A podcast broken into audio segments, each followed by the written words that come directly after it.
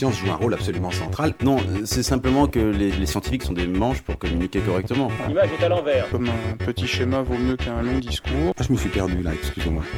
Retournement de l'image. Nous sommes des scientifiques et nous avons nos outils. Lorsqu'on n'est pas scientifique, la vérité, on s'en fout. La science, c'est pas, c'est pas de pur savoir qui se promène dans les airs, c'est toujours dans des individus que ça se porte.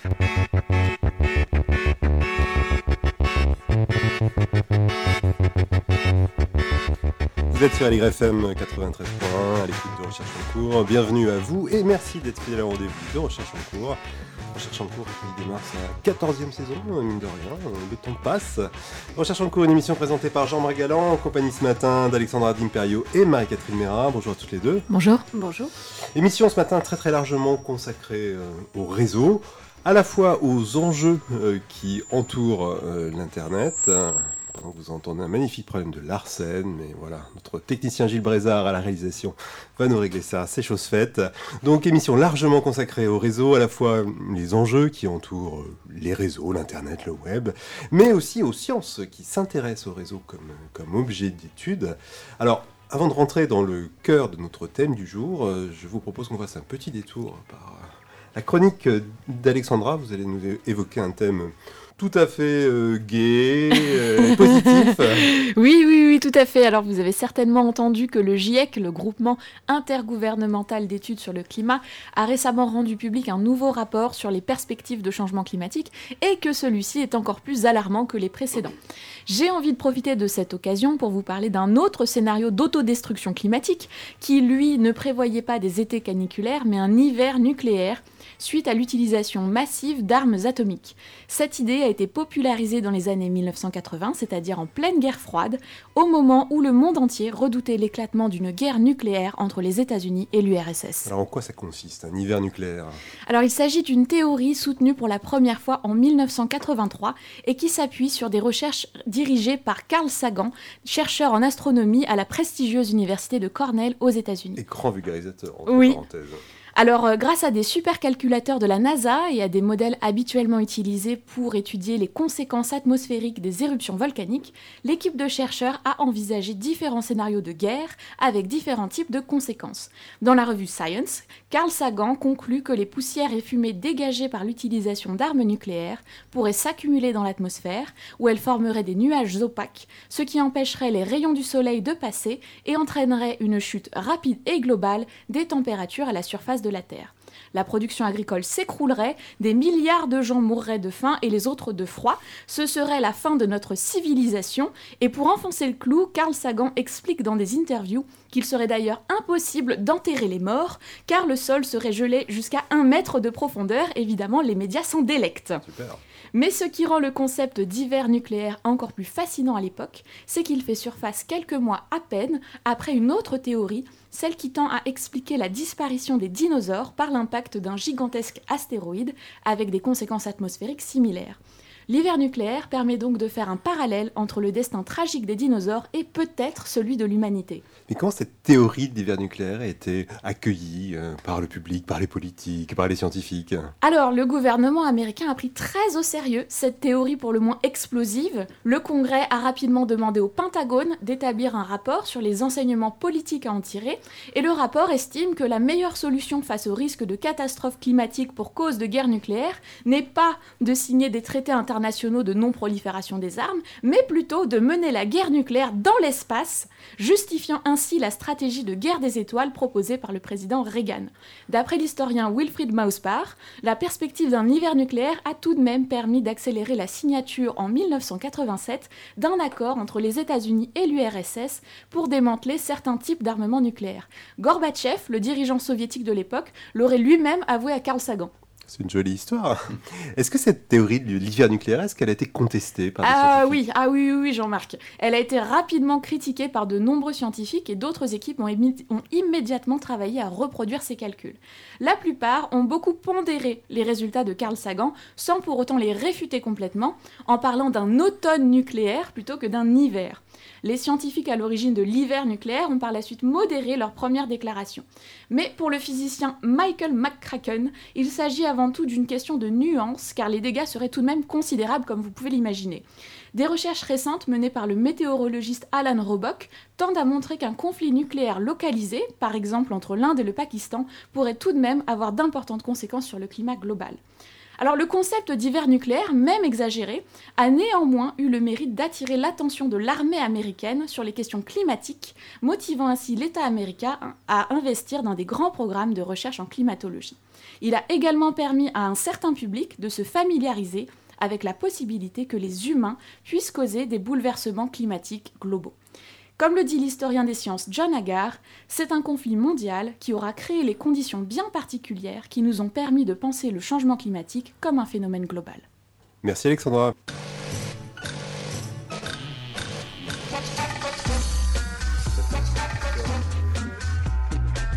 L'intelligence artificielle, donc en quelque sorte déléguée aux machines, ou que les machines acquerraient, est une chose frappante, intrigante.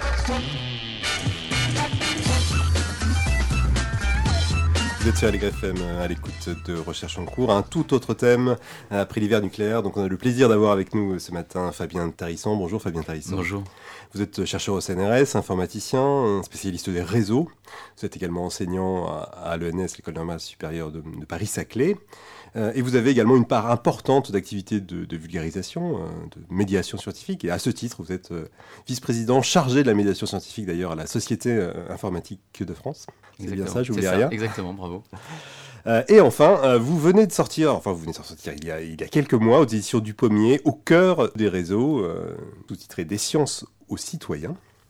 Alors moi, c'est un livre que j'ai dévoré, que j'ai vraiment bu du petit lait. En le, il se lit très bien, on apprend plein de choses. C'est un remarquable travail de, de vulgarisation. Et, dès le début du livre, vous vous attaquez à une erreur euh, assez, assez commune euh, qui consiste à confondre euh, Internet et le web. On dit assez couramment, allez, je vais regarder mes horaires de train sur Internet. Alors, il s'agit de deux réseaux, mais deux réseaux qui sont différents. En quoi ils sont différents et pourquoi c'est important de les distinguer? Alors, ils sont différents. Euh, on, va décrire euh, en quoi est-ce qu'ils sont différents, mais surtout ils sont différents d'un point de vue historique aussi. On a fêté euh, il y a quelques mois, justement, en mars de cette année, les 30 ans du web et on va fêter le mois prochain les 50 ans d'Internet. Donc, c'est vraiment deux réseaux distincts et qui ont émergé à des moments, à 20 ans d'écart. Il y a 20 ans d'écart entre les deux réseaux. Euh, et c'est important de comprendre. Alors, c'est pas tellement grave de confondre, à mon sens, hein, Internet et web, dire qu'on va chercher les horaires de train sur Internet. On comprend tous dans le, langage courant ce que ça veut dire. Ça devient important de distinguer les deux réseaux lorsqu'on s'intéresse aux enjeux qui sont derrière, parce que à des réseaux différents euh, correspondent des enjeux différents. Donc, Internet, par exemple, c'est un réseau qui est euh, euh, qui nous vient bah, de la guerre froide, justement, c'est en lien avec la chronique d'avant. Euh, c'est en pleine guerre froide qu'est venue euh, cette idée d'avoir besoin d'un réseau de communication robuste qui permette d'échanger de l'information sous forme numérique. Et ça a démarré aux États-Unis dans un projet qui s'appelle ARPANET.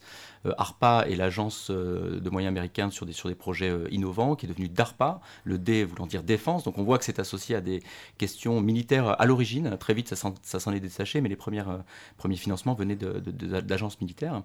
Et le le, premier grand résultat, qui nous vaut d'ailleurs la célébration des 50 ans, arrive en 69.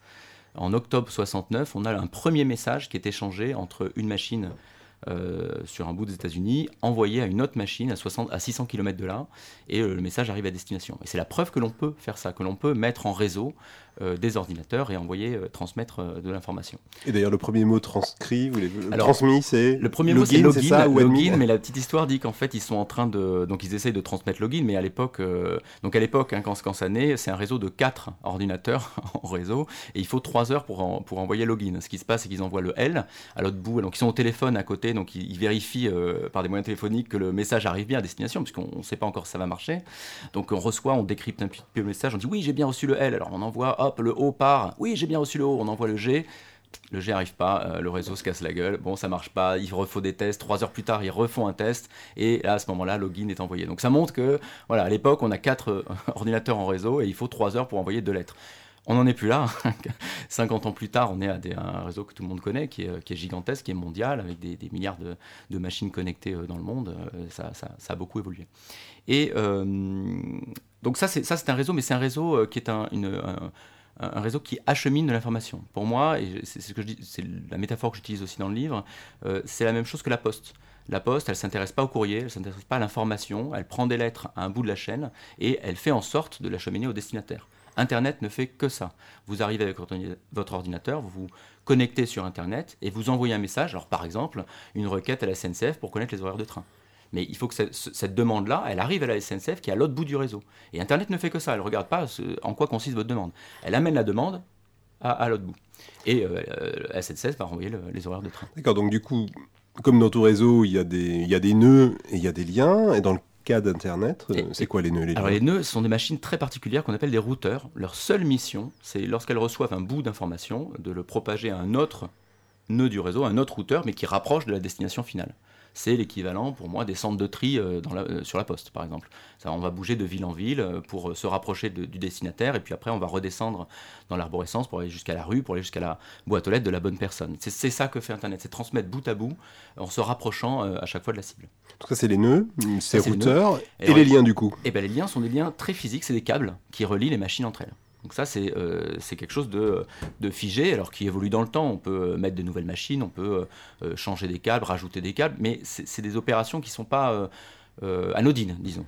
Alors que le web, qui arrive 20 ans plus tard, c'est de se dire, cette infrastructure de communication, elle est géniale, profitons-en. Et d'ailleurs, ça vient du milieu de la recherche, puisque c'est au sein du CERN que ce projet ressort. C'est Tim Berners-Lee et euh, Robert Caillot qui euh, mettent ça au point, qui se disent, mais en fait, on va. Le, problème d'Internet, c'est quoi? C'est que si on veut avoir de l'information, il ben, faut en envoyer. On peut pas, c'est comme la poste. On peut pas aller à un guichet de poste et dire j'aimerais bien recevoir du courrier de, mon ami. Il faut bien que cet ami poste une lettre pour que je reçoive l'information. Donc c'est très asymétrique, la poste. Et Internet, c'est pareil. Il faut que quelqu'un émette un message sur le réseau pour qu'il arrive à la destination. Et ça, euh, on se dit, mais on ne profite pas pleinement de, de, cette potentialité de communication. Pourquoi est-ce que euh, donc moi, moi qui suis chercheur au CERN, j'ai envie de mettre à la disposition des autres, euh, de toute ma communauté scientifique, mes résultats. Eh bien, je ne vais pas envoyer euh, mes résultats à chacun des chercheurs. Je vais plutôt dire, ce que j'aimerais faire, c'est dire, voilà mes résultats, voilà, voilà où on en est de la recherche, et si vous avez envie d'en savoir plus, venez piocher. Dans, ce que je mets à disposition du public. Donc c'est l'idée d'être capable de mettre à disposition de l'information et que les gens soient capables de la récupérer, cette information. Et alors pour ça, il faut plusieurs choses. Puisqu'on met à disposition des informations, il faut eh ben, une façon de structurer l'information, puisqu'elle est sous forme numérique, on peut pas juste, euh, ça ne peut pas être juste du papier, donc il faut décider de à quoi ça ressemble, ce que maintenant on appelle des pages web. Quand vous regardez dans un navigateur une page web qui est tout à fait euh, bien euh, agréable à regarder avec vos yeux, en fait, derrière, il y a du code qui décrit à votre logiciel, à votre navigateur, le fait comment est-ce qu'il doit mettre en page ces éléments de, texte, ces éléments que, que, rend disponibles. Donc il faut un langage, c'est ce qu'on appelle le HTML, Hypertext Markup Language. Euh, donc il faut un langage pour décrire l'information. Il faut aussi, puisqu'on veut rendre visible et rendre disponible cette information, il faut que les machines sur lesquelles on les mette soient capables de répondre à des demandes. Il y a des gens qui vont demander à avoir accès à ces documents. Il faut qu'il y ait un programme qui dise oui, tu as accès et voilà le contenu de l'information que tu cherches à avoir. C'est ce qu'on appelle des serveurs. Tout ça, ça n'existe pas avant le, web. Hein. Pardon. Et puis il faut aussi euh, bah, justement des logiciels un peu particuliers qui, sont, qui vont être programmés pour rendre visible cette information. C'est ce qu'on appelle un navigateur. Et il se trouve qu'en 89, quand le projet démarre, enfin il démarre en 89 et dès, la fin, en décembre 80, oui c'est ça, en décembre 89, euh, il y a euh, la mise au point de ces trois éléments. C'est-à-dire la mise au point d'une ébauche du langage HTML, euh, l'existence d'un programme qui est un serveur sur lequel dépose, Tim Berners-Lee dépose les premiers documents, et un premier navigateur qui est codé par Tim Berners-Lee et qui appartient au CERN, et qui permet de visionner ces documents. Et donc ça, c'est la naissance, ça marque la naissance euh, du web en 89, et donc on est 30 ans plus tard. Mmh. Et ça marque l'utilisation euh, publique d'Internet, si on peut dire, parce que finalement, Internet n'était pas rendu accessible à tout le monde, puisqu'il n'y avait pas tout ça. Exactement, très très bonne remarque. Et en fait, d'ailleurs, ça mettra un peu de temps parce qu'il manquera quelque chose. Il se trouve que le Tim Berners-Lee, donc qui est, un de nos pères fondateurs et qui, euh, on le voit maintenant, est aussi un penseur, quelqu'un qui réfléchit et qui défend beaucoup la liberté euh, et le droit des utilisateurs sur, sur le web. Donc, qui a, un, esprit un peu de, euh, on offre ça à la communauté. C'était déjà à l'origine du projet et ça l'est de plus en plus maintenant dans ses réflexions. Et il se heurte à une petite difficulté qui est que comme il a programmé ce navigateur au sein du CERN, mais en fait, c'est pas son navigateur, c'est le navigateur du CERN. Donc, ça reste encore d'une certaine façon Donc il y a un petit combat, enfin ou un combat, en tout cas une discussion qui, s'engage, et ce n'est que euh, quelques années plus tard, en 93 si je me souviens bien, euh, que le, CN renonce aux droits de son navigateur. Et ça, ça marque la popularisation, puisque tout le monde maintenant peut s'emparer des navigateurs, peut créer son propre navigateur, et on commence à mettre des pages web en ligne. Je crois qu'en 93, on est à quelques centaines de pages web, donc c'est pas encore très populaire, mais c'est le moment où le public commence à avoir connaissance de cet espace, de cet outil, où on lui demande en fait d'en prendre possession. Et donc petit à petit, les gens vont se mettre à euh, bah, apprendre à ce que ça veut dire que écrire une page web, la mettre à la disposition sur des serveurs, comment est-ce qu'on fait ça, etc. Et ça va proliférer. Ça, c'est fait. On a fait euh, clairement la différence entre Internet et le web. Il s'agit de deux réseaux qui, évidemment, sont imbriqués, reposent l'un sur l'autre, mais c'est pas la même chose. C'est pas la même chose. Et moi, ce qui, ce qui me frappe dans vos explications, euh, c'est finalement euh, la, la, grande matérialité de ces réseaux. On a toujours l'impression que l'information flotte un peu dans les airs, que tout ça est très virtuel, mais en fait, non. Il y a, il y a des câbles, il y a des routeurs, il y a des serveurs, il y a des machines, il y a des data centers. Tout ça est extrêmement matériel. Alors, tout, tout ça, alors l'aspect matériel est, est le, essentiellement lié à Internet, même si c'est vrai que dans le web, on va, on va y raccrocher plutôt les data centers. Donc euh, maintenant, on est, on est, à une telle gestion sur Internet de services. Donc là, on parlait de pages web, de mettre à disposition des, des pages web, mais au fil des années, dix ans plus tard, qu'on commence à voir beaucoup de services qui sont proposés.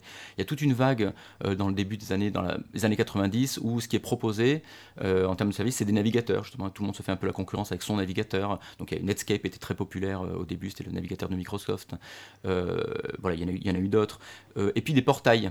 Alors des portails, c'est euh, lorsqu'on va sur, euh, sur Internet, voilà, une, phrase ah, impropre en fait, je devrais dire on va sur le web, mais on va sur Internet, et eh bien qu'est-ce qu'on va chercher? Alors au début, on, avait des portails, moi je me souviens avoir utilisé à l'époque euh, Alta Vista, et alors on avait voilà, des, sites qui étaient listés, c'était des choses qu'il fallait aller voir, c'était un petit peu de l'actu, mais ça marchait pas très bien. Et donc sont arrivés une deuxième série de services qui sont des moteurs de recherche. Google a, été, a complètement écrasé la concurrence quand elle est arrivée en 98, mais on a eu voilà, une première vague des moteurs, des outils pour aller sur Internet, visualiser ce qu'il y a sur Internet. Ensuite, des outils qui sont plutôt des moteurs de recherche. Et ensuite, on a toutes les plateformes sociales qui sont arrivées. Facebook, euh, YouTube, euh, Twitter, etc. Spotify, Deezer, Netflix. Ça, c'est la nouvelle génération où on regarde euh, en ligne, où on écoute en ligne de la musique. Donc, il y a une offre de services qui, qui, a explosé et qui repose à l'utilisation du web. Et ça, ça entraîne la gestion de données. Et là, on redevient dans le physique. Donc, ce que je veux mmh. dire par là, c'est qu'il y a eu d'abord du matériel qui était Internet. Ensuite, on a eu quand même des choses plutôt abstraites qui sont de, l'information mise à disposition.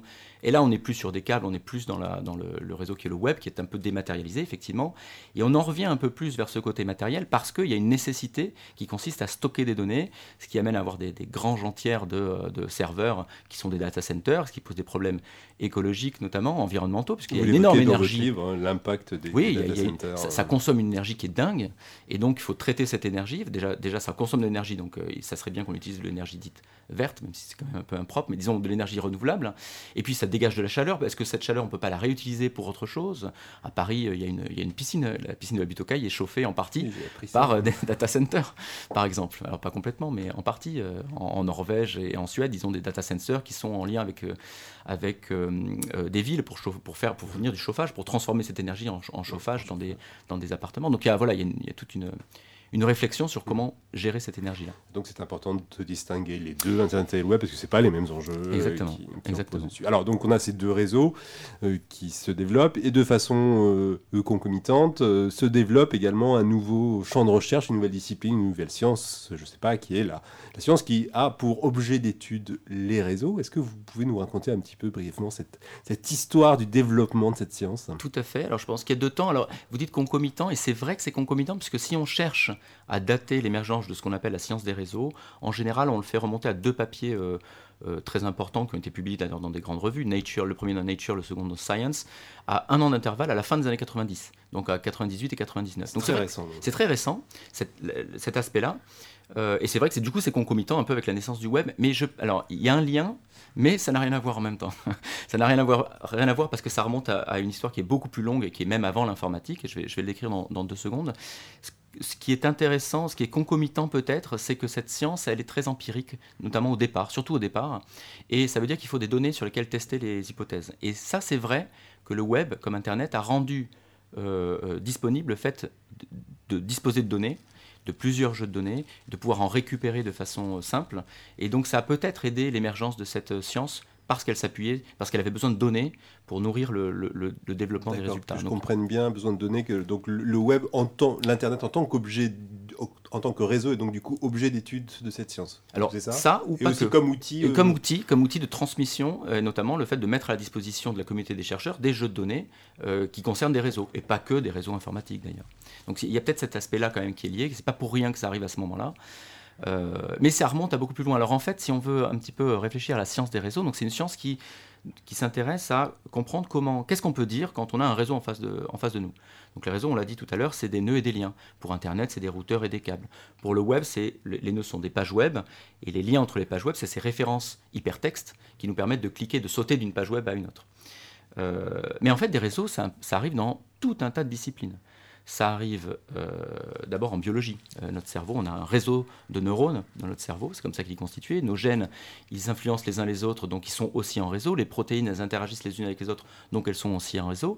Euh, donc c'est très important aussi pour étudier des, choses biologiques médicales.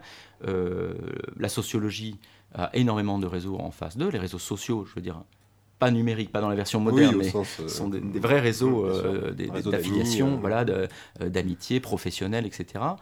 donc dans toutes les disciplines, on a, on a des réseaux en face de nous. Et chacune des disciplines, à des moments très différents de l'histoire des sciences, ont essayé, de, avec succès, se sont emparés des concepts réseaux pour étudier leur objet d'étude. C'est-à-dire que la société, les neurones. La société, voilà, les neurones, comment les neurones fonctionnent. des gènes. Exactement. Et donc, il y a toute une histoire euh, de, toute une série de recherches, à chaque fois très disciplinaires, très confinées dans leur discipline, qui consistent à analyser la structure des liens dans, cette discipline, dans cet objet de recherche-là. Donc, je comprends bien, la structure des liens, c'est euh, à, quoi ressemble le réseau, comment sont reliés, euh, comment il est organisé. Exactement. ce qu'il faut voir, c'est dans, dans, tous, les, oui, dans, tous les, réseaux auxquels on a à faire face, la première chose qu'on observe, c'est la, la très très faible densité de liens qui existent il y a, si je reprends euh, par exemple les réseaux, de neurones, il y a euh, euh, un lien tous les 10 millions de liens possibles. Donc ça veut dire qu'il y a très très peu de connexions qui existent au regard du nombre de connexions qu'il pourrait y avoir. Ça veut dire quoi en retour? Ça veut dire qu'il y a très peu de chances qu'il existe un lien. Donc là où il existe, il sert à quelque chose, il a un sens. Et donc essayer de comprendre comment ces liens s'organisent, autour de quels nœuds en particulier ils sont, pourquoi est-ce qu'il y a des régions dans le réseau qui sont euh, pas très bien connectés pourquoi d'autres, au contraire, sont très fortement connectés, ça va nous aider à comprendre euh, la manière dont ce réseau-là fonctionne. Et ça, c'est ce qu'on fait chacune des sciences. Alors il y, a un mystère que vous, que vous éclairez euh, partiellement dans votre livre.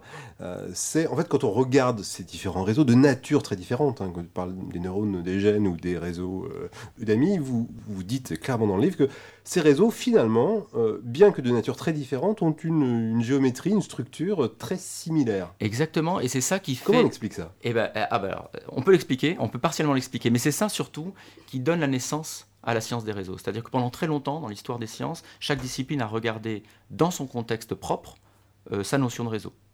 Mais à la fin des années, enfin, euh, au XXe siècle en général et à la fin, euh, dans les années 90, des gens se sont dit, mais petit à petit, on observe à peu près certaines propriétés sont communes à des réseaux différents.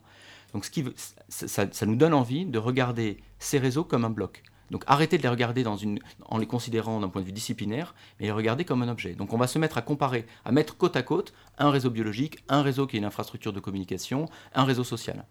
Et essayer de regarder qu'est-ce qu'ils ont en commun. Donc ce qu'observent euh, euh, les gens notamment, c'est euh, deux phénomènes qui sont bien connus. Le premier qui est le phénomène de petit monde. Les réseaux sont...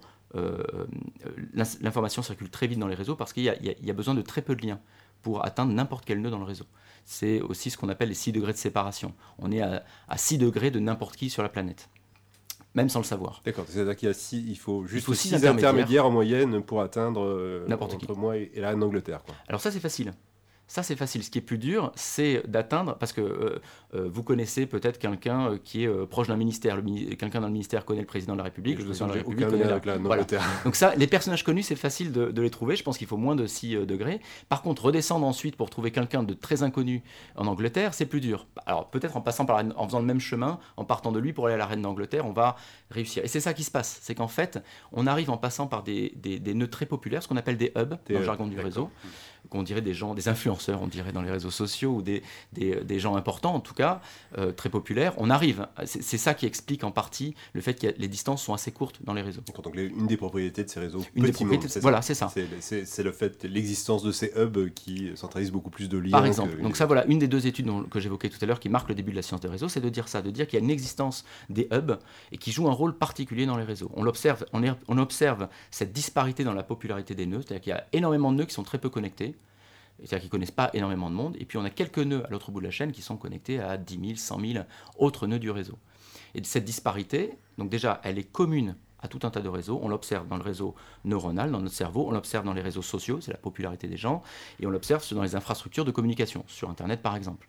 Et comment se fait-il, donc là je rejoins votre question, comment se fait-il que des, des réseaux qui sont dans un contexte qui n'ont rien à voir. Le sens des nœuds de ce réseau n'ont absolument rien à voir. Un routeur n'a rien à voir avec un être humain qui n'a rien à voir avec un, enfin, avec un neurone dans le cerveau. Comment se fait-il que, ces réseaux de nature différente, qui ont une évolution, une histoire propre, en arrivent à organiser les liens de façon similaire? Et là, c'est là où ça marque le, début de la science des réseaux, parce que le fait d'observer ça et de se poser cette question, naturellement après, on ne peut pas chercher la réponse dans sa discipline.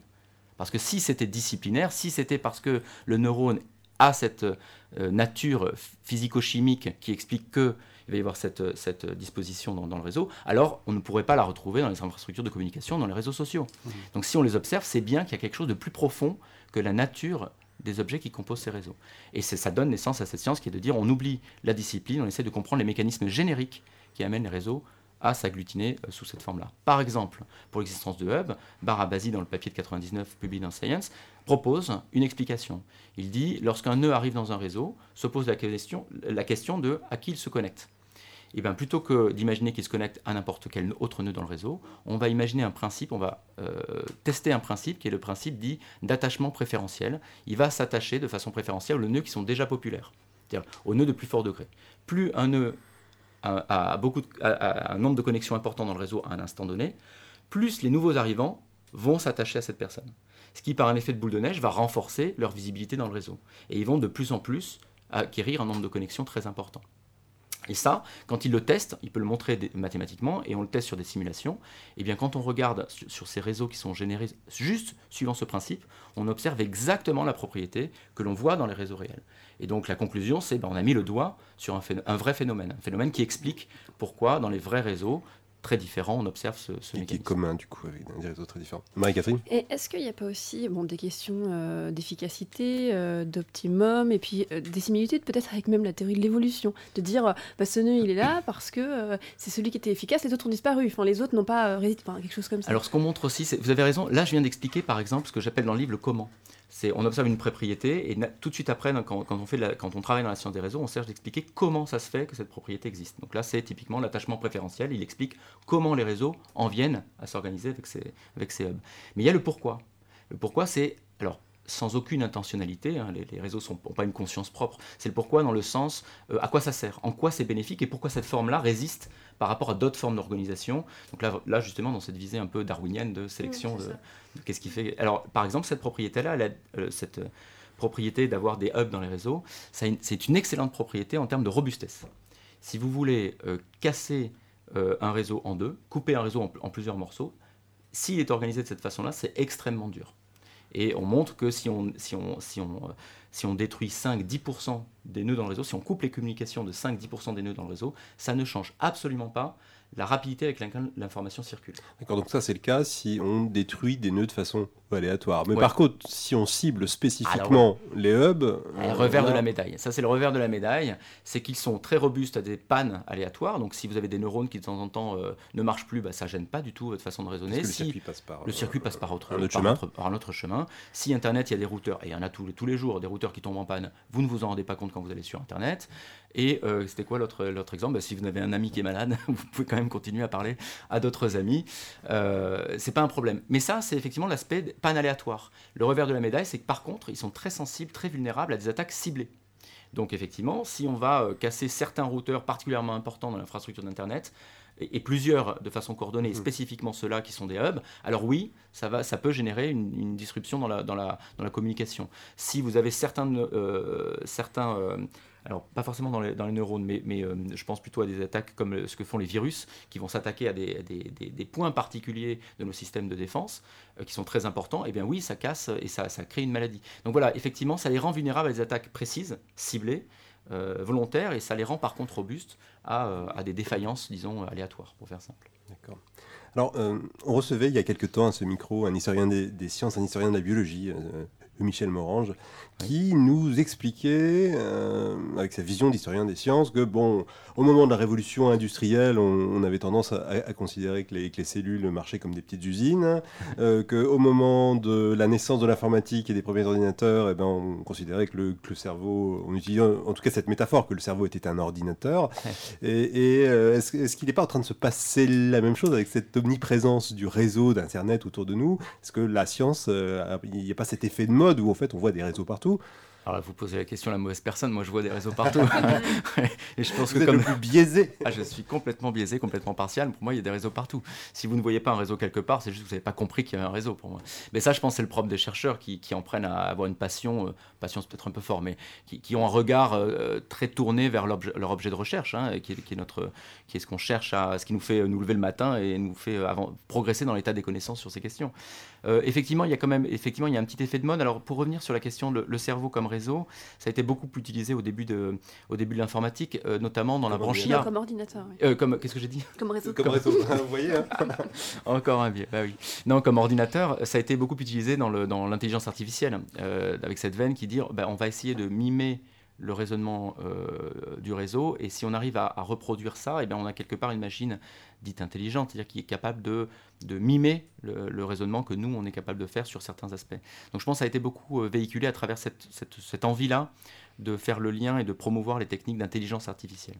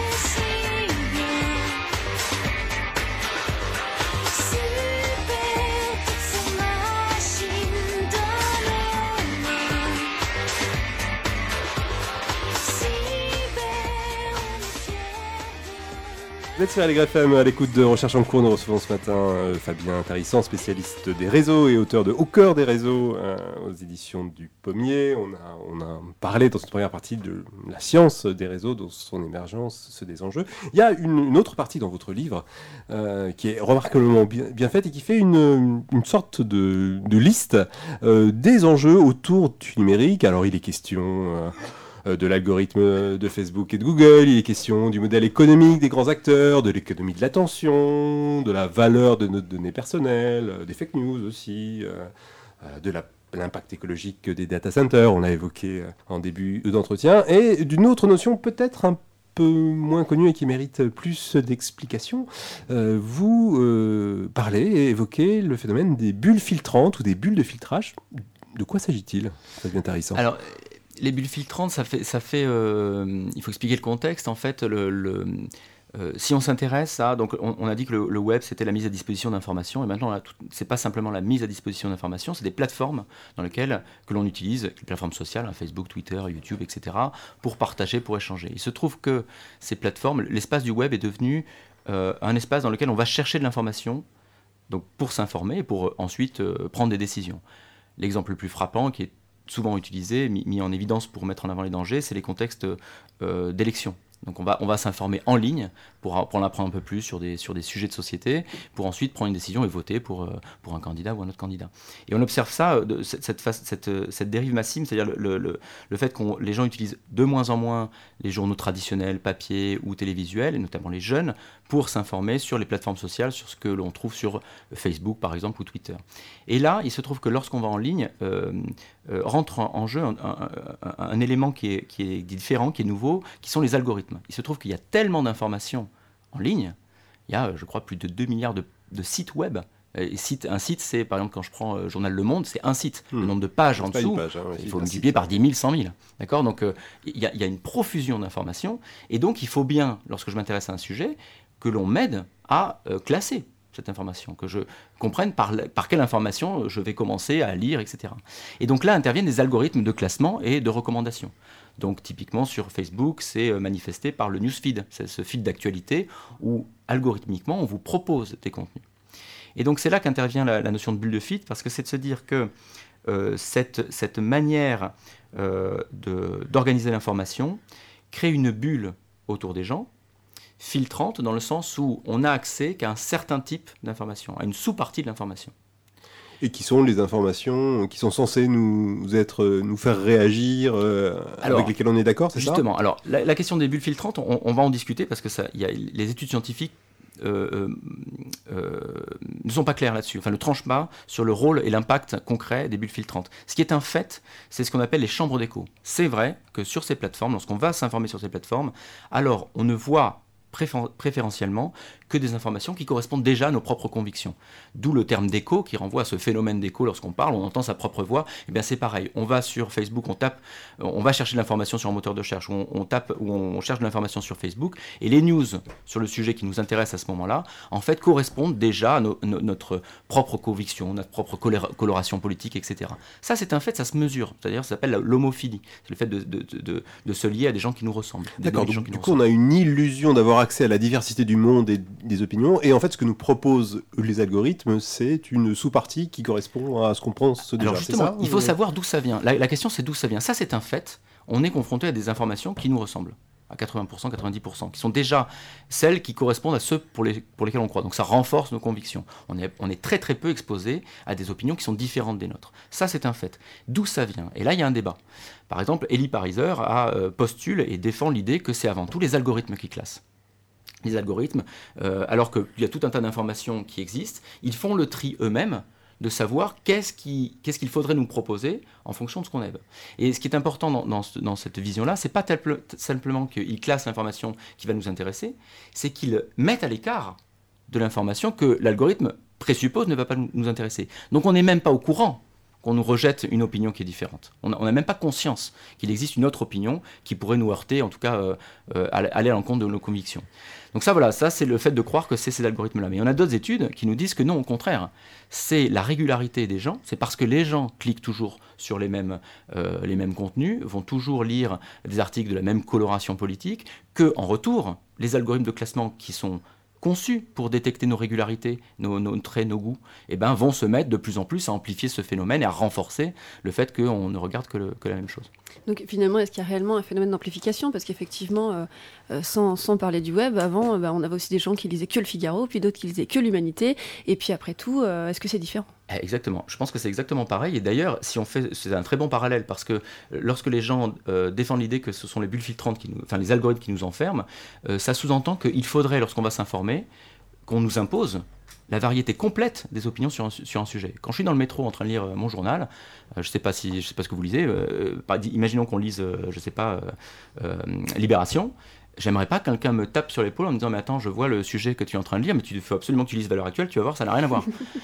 Euh, on n'aimerait pas ça. Quel, quel, est cet impératif moral euh, à avoir à lire la toute la variété complète Il n'y a aucune raison que ça s'opère en ligne. Alors par contre, ce qui est particulier avec ce qui se passe en ligne, c'est qu'on n'en a pas conscience. Quand vous achetez Libé, quand vous achetez Le Figaro ou Valeurs Actuelles, vous savez très bien quel est le contenu, la position éditoriale de ces journaux. En ligne, on ne peut pas donner de position éditoriale. D'ailleurs, ce ne sont pas des médias, et ils font tout pour ne pas être des médias. Facebook n'est pas un média, et il n'a pas de ligne éditoriale. Et à l'échelle de Facebook, de l'ensemble des comptes, il y a la diversité de toutes les opinions. Mmh. Ce qu'il n'y a pas, c'est qu'à l'échelle individuelle, à l'échelle d'un nœud du réseau, d'un compte, autour de lui, il n'y a pas cette diversité, et donc on n'en a pas conscience. Donc ça, par contre, c'est un problème. C'est un problème que lorsque l'on va s'informer sur Facebook, on est, comme vous l'avez dit tout à l'heure, cette illusion de la diversité, alors qu'en fait, on n'a pas accès à cette illusion, à cette, à cette diversité de, de, de contenu. Oui, mais juste un autre problème sans doute, c'est euh, la qualité, la véracité de l'information à laquelle on a accès. Parce que, euh, effectivement, euh, on a ce phénomène de bulle, et à la rigueur, on en est ou pas responsable, bon, ok. Mais en tout cas, ce qu'on va nous proposer n'est pas forcément vérifié. Et là, on rejoint la, question des, des, fake news, etc. Ah ouais. Donc les fake news, c'est un, un, vrai fléau. Effectivement, ça a été soulevé dans, ça a été euh, l'objet de débat dans plein de plein d'élections récentes. Hein. Bah, on a commencé à en parler euh, peut-être même avant, mais au Brexit, on en a beaucoup parlé. Euh, euh, Trump aussi, l'élection de Trump, on en a parlé aussi pendant la campagne présidentielle. Il y, avait, il y a une fake news qui a fait son apparition euh, lors du débat euh, présidentiel entre deux tours, entre Macron et Le Pen. Hein, qui a, le Pen qui, qui mentionne, j'espère qu'on ne découvrira pas dans les heures qui viennent que vous avez un compte, je ne sais plus, Obama, elle disait, qui faisait référence à une fake news qui était née sur les réseaux sociaux deux heures avant. Donc ça, ça, intervient effectivement dans des débats démocratiques. Alors, en fait, quand on... Alors, c'est pareil, donc ça c'est un débat, c'est un jeu de société. Euh, moi, mon approche dans ce contexte-là, c'est d'aller voir ce que la science dit sur les phénomènes de fake news. Et là, on a des choses aussi assez contrastées. Ce qui est sûr, dans toutes les études euh, qui, travaillent sur les fake news, c'est-à-dire qui suivent les fake news, d'où elles partent, euh, quel est leur cheminement, est-ce qu'elles sont très influentes dans un réseau? Oui, les fake news sont euh, plus populaires que les autres. Elles se propagent plus vite que toute autre information, et en particulier, ça c'est très frustrant, que les informations qui euh, montrent pourquoi c'est une fake news. Donc ça c'est horrible. Vous êtes en train de lutter contre une fake news qui vous concerne, qui concerne votre communauté, et euh, vos arguments qui sont objectifs, euh, sérieux, souvent appuyés comme il faut casser une, une, mauvaise intuition, on y va avec du, du matériel solide. Et bien ça, ça ne passe pas. Alors vous, vous, citez une très belle étude dans votre livre sur justement cette diffusion des fake news qui donc, évoque ça, ça diffuse très vite, plus vite que d'autres infos, mais par contre, euh, ce qui est moins intuitif, c'est que ces fake news restent relativement restreintes à des, à des communautés, ouais. euh, euh, elles diffusent vite, mais elles diffusent pas loin. Oui, alors on, on peut comprendre comment deux études différentes disent, la, disent des choses un peu contrasté. Donc on a cette première étude qui montre ça, qui dit quand si vous prenez une, fake news à l'origine et vous regardez comment elle se répand, elle se répand très vite, elle touche beaucoup plus de comptes dans un réseau social que les autres. Et ça c'est vrai pour toutes les fake news. Et les fake news à connotation politique sont les pires en plus. Donc euh, dans ce débat sur l'impact sur la démocratie, c'est important. On a une autre étude euh, récente, notamment sur, ce qui s'est passé pendant la campagne présidentielle française, donc une, une analyse de ce qui s'est passé sur la twittosphère, euh, qui remarque aussi qu'il y a des fake news et qui remarque aussi qu'elles se répandent et qui conforte cette idée-là, c'est-à-dire que dans, dans, leur étude aussi, les fake news sont plus rapides et touchent plus de monde. Mais quand ils regardent les comptes qui sont touchés, ben en fait c'est un peu tout le temps les mêmes. C'est-à-dire que la première étude dit je prends une fake news séparée les unes des autres et je, je compte le nombre de comptes qui sont touchés. Alors oui, la première, elle touche énormément de comptes. On regarde la deuxième aussi, pareil, énormément de comptes. La troisième, pareil. Mais en fait, si on regarde plus précisément, c'est les mêmes. C'est les mêmes comptes. Donc peut-être que... C'est la fachosphère. Ben voilà, en particulier. News, Alors bien sûr, là-dedans, il y a aussi des, des, des, comptes des gens qui, sont pas, qui se font avoir par le côté fake news. Euh, qui du coup le prennent comme une information vraie alors qu'elle n'est pas vérifiée, donc ça, ça, a un impact. Mais peut-être que c'est pas si massif que ça en termes de, de, répercussions dans les débats démocratiques. Enfin, en tout cas, la science ne dit pas clairement, ne tranche pas clairement sur cette question. D'accord. Bon, donc on a, bien compris un enjeu euh, citoyen euh, central, d'où la nécessité, et c'est un des messages forts de votre livre, de faire de l'éducation, Eh oui. d'expliquer tout cela. Alors, l'éducation à l'informatique, on a, alors, on, on a reçu euh, ces micros des biologistes qui nous disent, ben voilà, il faut éduquer à la biologie plus, euh, des climatologues, mais il faut euh, des, écologues, des écologistes, enfin bon, bref. Pourquoi euh, le temps scolaire il est, il est limité? Du Eh coup, oui. il y a des arbitrages à faire? Oui, oui, tout à fait. Euh, c'est vrai, donc c'est une vraie question. En même temps, euh, en, partie, alors il se trouve que là, euh, à partir de, bah, depuis la rentrée, depuis septembre, il y a, des, cours, il y a la discipline informatique fait son entrée dans l'éducation nationale dans le secondaire. Donc il y a un cours de spécialité qui est dédié à l'informatique en première et terminale, qui est une choi- un choix que les, les lycéens peuvent faire pour passer le bac notamment. Euh, Et il y a un cours en seconde qui lui est obligatoire à tous les collégiens, euh, qui traite aussi d'informatique. Donc ça veut dire qu'il y, voilà, il y a une discipline qui est née, il va falloir former d'ailleurs des profs, il va falloir former un corps disciplinaire d'enseignants dédiés à ces questions d'informatique. Et alors effectivement, euh, du coup, on peut se dire ça ça prend des heures sur d'autres enseignements qui sont aussi, de façon légitime, tout à fait importants.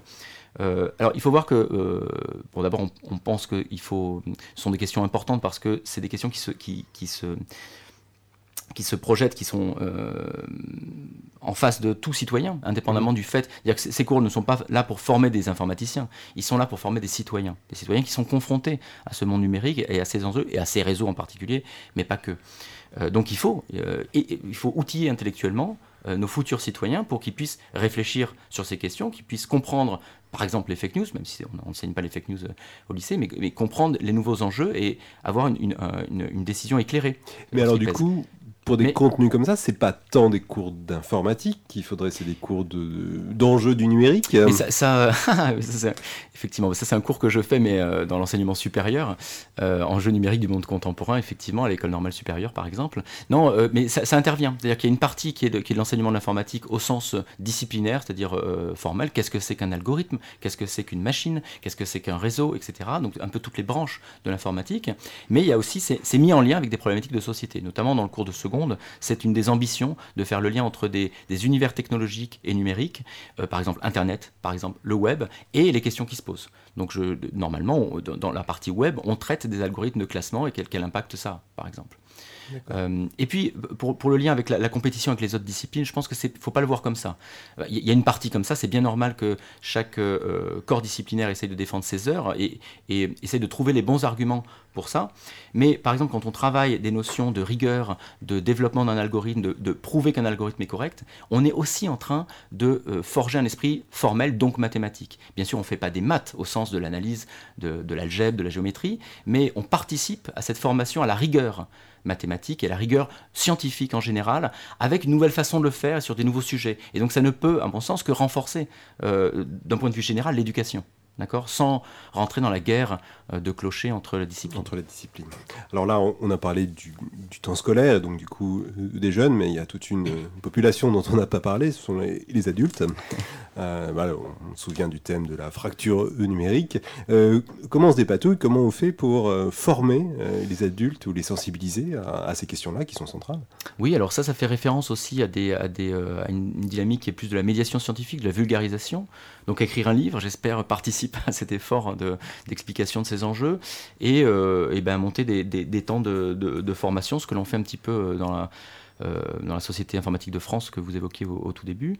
Euh, et puis, euh, par exemple, nous, on, fait partie d'un- groupe, d'un collectif euh, français qui essaye d'imaginer des activités de médiation pour parler d'informatique, mais sans ordinateur. Parce qu'il se trouve qu'effectivement, lorsque l'on ne sait pas ce que c'est que l'informatique, lorsqu'on n'est pas à l'aise avec l'outil, eh bien, le fait de, faire, de passer par l'objet ordinateur, machine, pour faire de l'informatique, par exemple programmer, eh ben, ça, crée un, ça crée un biais, ça crée, une- ça crée un, un- un- un mur, une frontière pour réussir à parler de ça.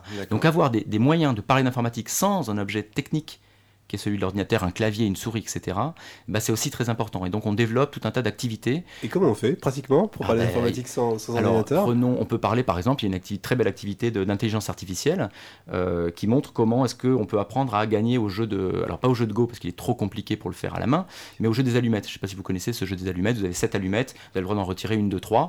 À chaque tour de jeu, vous êtes face à quelqu'un, il ne faut pas être le dernier à l'enlever, ou il faut être le dernier à l'enlever en fonction de la, de la variante. Eh bien, euh, on a un- l'intelligence artificielle artificielle est tout à fait capable d'apprendre à bien jouer à ça. Et ça, on le montre, on, applique l'algorithme qui permet d'apprendre à bien jouer à ce jeu des allumettes avec des gobelets et des billes. Et ça, on le fait avec des, élèves de 8 ans, 9 ans, et ça marche très bien. On le, voit comment ça marche. On a, on a sous les yeux le développement pas à pas de l'algorithme d'apprentissage qui, à la fin de l'exercice, joue parfaitement. Vous ne pourrez pas le battre. Donc ça, voilà un exemple. Quand je parle d'Internet, moi je fais beaucoup une activité qui est sur Internet, parce que c'est un réseau et que j'aime bien parler réseau.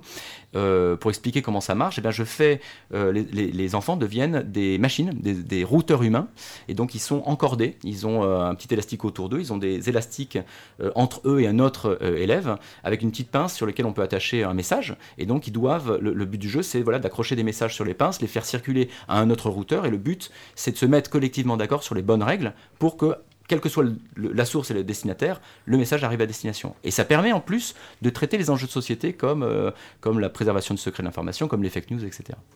Activité débranchée. Activité débranchée. Merci beaucoup Fabien Tarissant, le temps passe très vite dans votre compagnie. On arrive à la fin de cette interview. Je rappelle le titre de votre livre Au cœur des réseaux, sous-titré Des sciences aux citoyens aux éditions du Pommier. C'est un véritable régal, foncez dessus. Merci Fabien Tarissant. Merci à vous.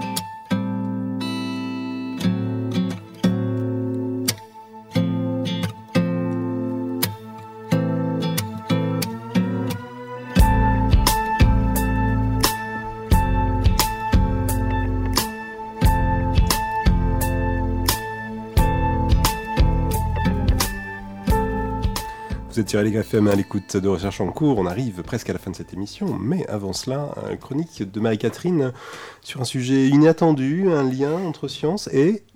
Et poésie. Donc effectivement, je suis partie euh, complètement ailleurs, on n'est plus tellement dans l'informatique.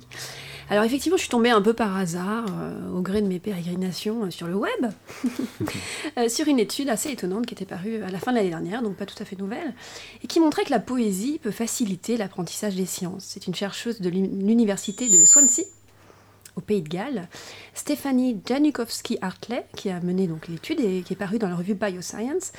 Alors, par le poème, explique-t-elle, l'enseignement de concepts scientifiques peut être facilité parce que la poésie, elle permettrait de synthétiser, de résumer les recherches, les concepts, de les rendre plus faciles à saisir. Et en sortant de la prose scientifique, elle propose notamment l'écriture de haïku, ces petits poèmes euh, d'origine japonaise, très brefs, euh, notamment pour parler du climat par exemple. Donc en basculant dans une écriture poétique, eh bien, les élèves retiendraient mieux les concepts scientifiques. Et l'une des auteurs de l'étude explique dans le quotidien Actualité il est très important qu'en science, nous ne considérions pas les arts et sciences humaines comme un moyen de simplement rendre les sciences attrayantes. Arts et sciences peuvent être un moyen très efficace pour changer la manière dont les gens pensent et font les sciences. Alors malheureusement, il est un peu difficile de vous donner des exemples de concepts scientifiques mis en poème dans cette étude précise parce que ce sont des poèmes en anglais et qu'on peut difficilement traduire, du moins ça les, ça les dénaturerait. Un petit exemple quand même. Ah bah j'en ai pas, je suis désolée, mais je vais vous donner d'autres exemples de poèmes scientifiques. Et puis vous pourrez retrouver ces petits poèmes donc dans, l'étude qui est en libre accès. Donc je vais vous citer un autre petit poème qui est, assez connu, je crois, euh, dans le milieu des poètes scientifiques. Pour bien définir l'énergie, il suffit que l'on multiplie la masse par la célérité de la lumière mise au carré.